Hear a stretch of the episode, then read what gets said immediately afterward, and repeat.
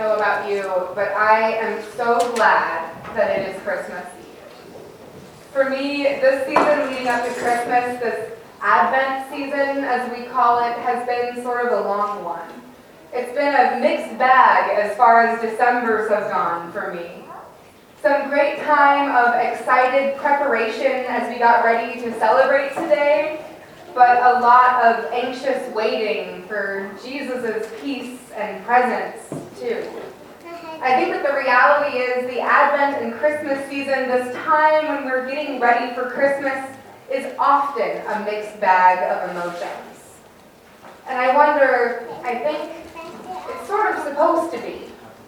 Certainly, we get to be joyful and excited for the gift of Jesus given to us, for the time together with family and friends, for rich gifts and warm greetings, as Isaiah says. But some people are feeling the grief that comes with an empty seat at the table. Some people have maybe gone a bit too overboard with the spending and are starting to feel that level of stress in their lives. Some people are just feeling lonely, feeling alone even when surrounded by others. And some have spent this season wondering where to go tonight or tomorrow. Some people are just trying to get through each day, going through the motions of routines and traditions. And some some people experience pure joy the whole season long from, you know, October and Halloween once the Christmas decorations first arrive in the store all the way until Christmas. That pure, exuberant joy. And something I realized as I prepared for tonight, as I was looking through our readings from Isaiah and Titus and Luke, I realize that there are so many ways to experience the time leading up to Christmas, and none of them are new, really. The community that Isaiah speaks to in his writing is one who lived in exile, had lost their family and friends, had lost their homes.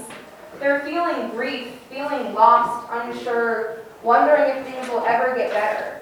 When Isaiah talks about darkness and a land of deep shadows, he is the ways many people live in grief and sorrow and anxiety, especially in that waiting time as they wait for something, for someone new.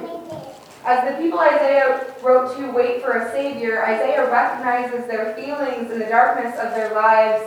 And on the other side of the spectrum, the Apostle Paul, in his writing to Titus, is trying to help them to live into this new life because Christmas has happened for them. And even though Jesus has been born for them, their new lives hasn't, haven't quite started yet. Even though God's readiness to forgive and to be in relationship with everyone is now known, there are still people focusing on themselves. Those who are who Titus is sharing these words with have gotten to a point of so far turned from God that they're turning away so far they can't find joy. Paul is trying to get at how this can tear us down and keep us from that joy that God is calling us to during this season. And honestly, that's something that happens in our lives, especially when things get overwhelming. In Luke, I can't kind of, Chris, our musician today, told me that she lost an hour and things kind of get overwhelming during this season, and suddenly an hour has gone by and you don't know where it went. In Luke, I can't really imagine what Mary and Joseph are going through in their trek to Bethlehem. They must be exhausted as they search for somewhere with room for them to rest. And I can't help but think about our special offering. You should have those bulletin inserts in your bulletins tonight our room at the inn offering for our Christmas season for those who are staying at the emergency support shelter, the emergency cold weather shelter. They're staying there tonight and through this week as it gets colder and colder each night. And I think about how often they experience the feeling of being displaced, of being without a home. And then I think about the shepherds, the sheep herders, who are just trying to do their jobs who are watching their sheep, going through the motions, the traditions, the routine of their night. They weren't looking for anything special. And then this angel shows up.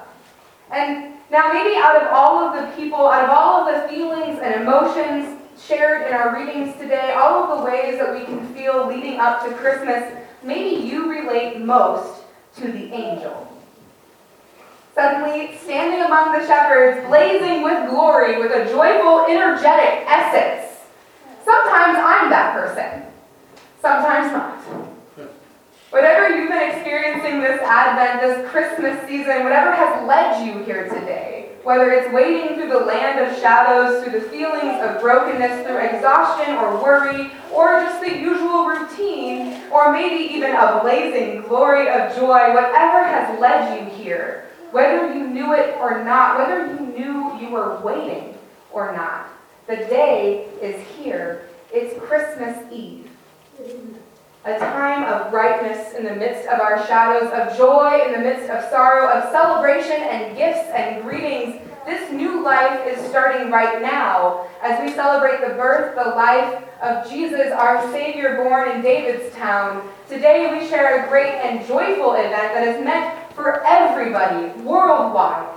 And whatever has led us here, whatever emotions we leave here with tonight, I hope, like me, you can find some relief, some peace, some joy as we sing and give thanks for the gift of a son given for us, the baby who has been born for us, born into all of the emotions, all of the worries, all of the mixed bags of feelings we may be having this season, because Jesus came into this world to bring good news, to bring salvation, to bring light, to bring joy so that together we can find the joy of a great celebration in sharing rich gifts with our loved ones, but especially with those in need, so that we can share warm greetings with one another and with all those we meet as we celebrate this good news, this child born for us, this son given for us, this joyful event that is meant for everybody worldwide. Merry Christmas. Merry Christmas.